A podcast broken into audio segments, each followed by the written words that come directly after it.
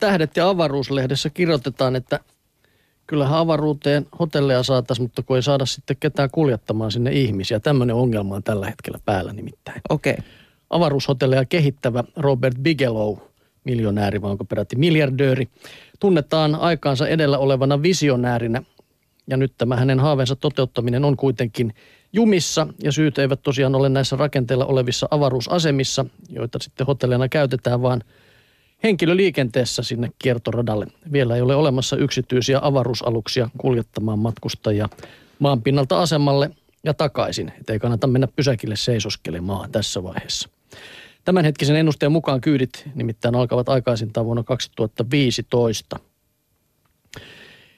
No kerrotaan nyt kuitenkin sitten millainen tämä hotelli olisi, nimittäin täysikokoinen Bigelowin avaruusaseman päämoduuli tarjoaa tilaa moninkertaisesti verrattuna samanmassaiseen kansainvälisen avaruusaseman moduuliin.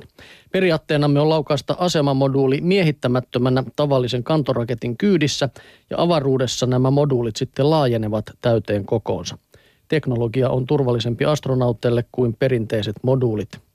Idea on peräisin NASAn TransHab-ohjelmasta, jota jatkoimme sen jälkeen, kun NASAn rahoitus sille loppui. Teknologia kehitettiin aikoinaan myös Mars-lentoja silmällä pitäen.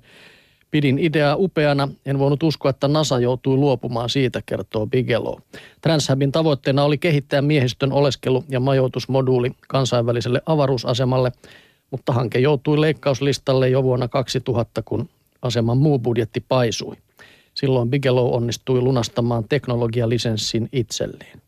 Perinteiset avaruusasemat koostuvat alumiinitölkkejä muistuttavista metallimoduuleista.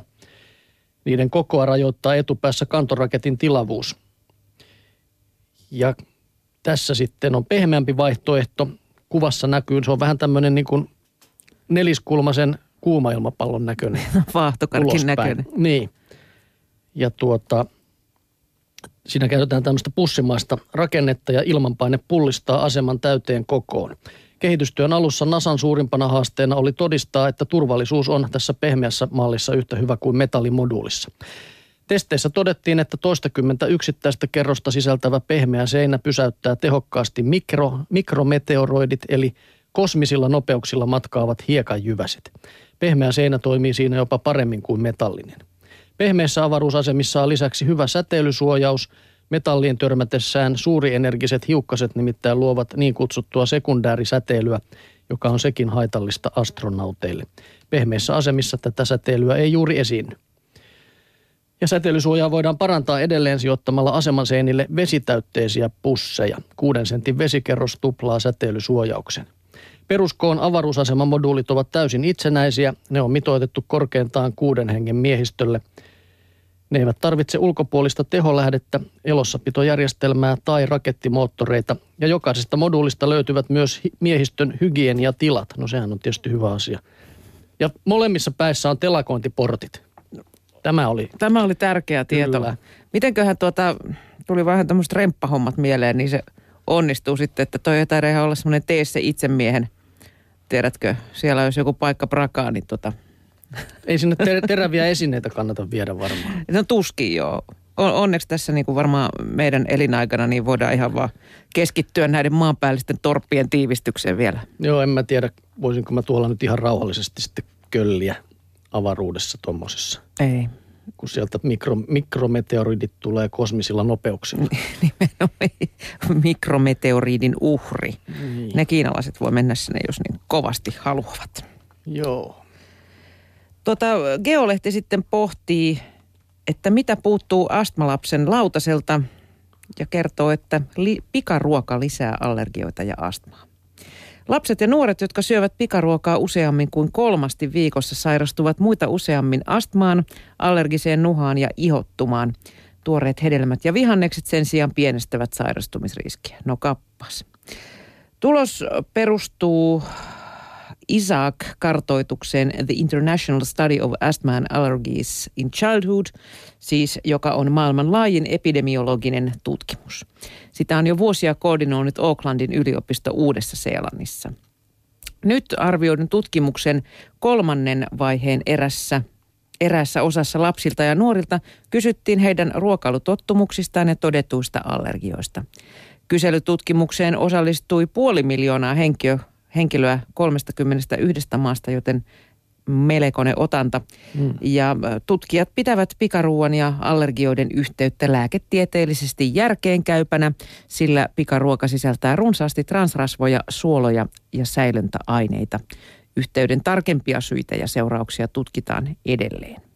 Allergioiden ja astman on jo kymmeniä vuosia havaittu yleistyvän pääasiassa vauraissa maissa, joissa ruokapöydässä on entistä vähemmän raaka-aineista asti itse valmistettua ruokaa. Hmm. No Hurjalta tuossa jutussa kuulosti se, että, että jos söi useammin kuin kolme kertaa viikossa, mm. niin että näin sitten tehdään. Niin.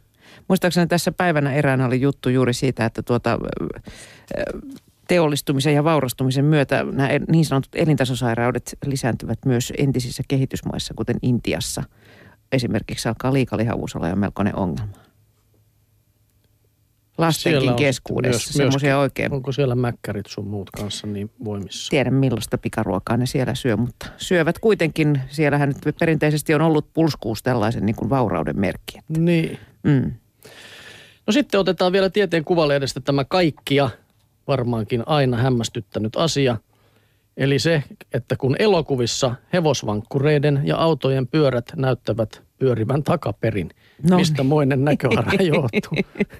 Etkö ole mukaan miettinyt? Olen. Kyllä se tulee sitä, mieleen, Mä en ole silleen niin kuin, tie, niin kuin tieten niin. miettinyt sitä, mutta olen no tämän optisen harhan huomasivat jo varhaiset elokuvan tekijät ja näköharha sai jopa nimen kärrynpyörä-ilmiö.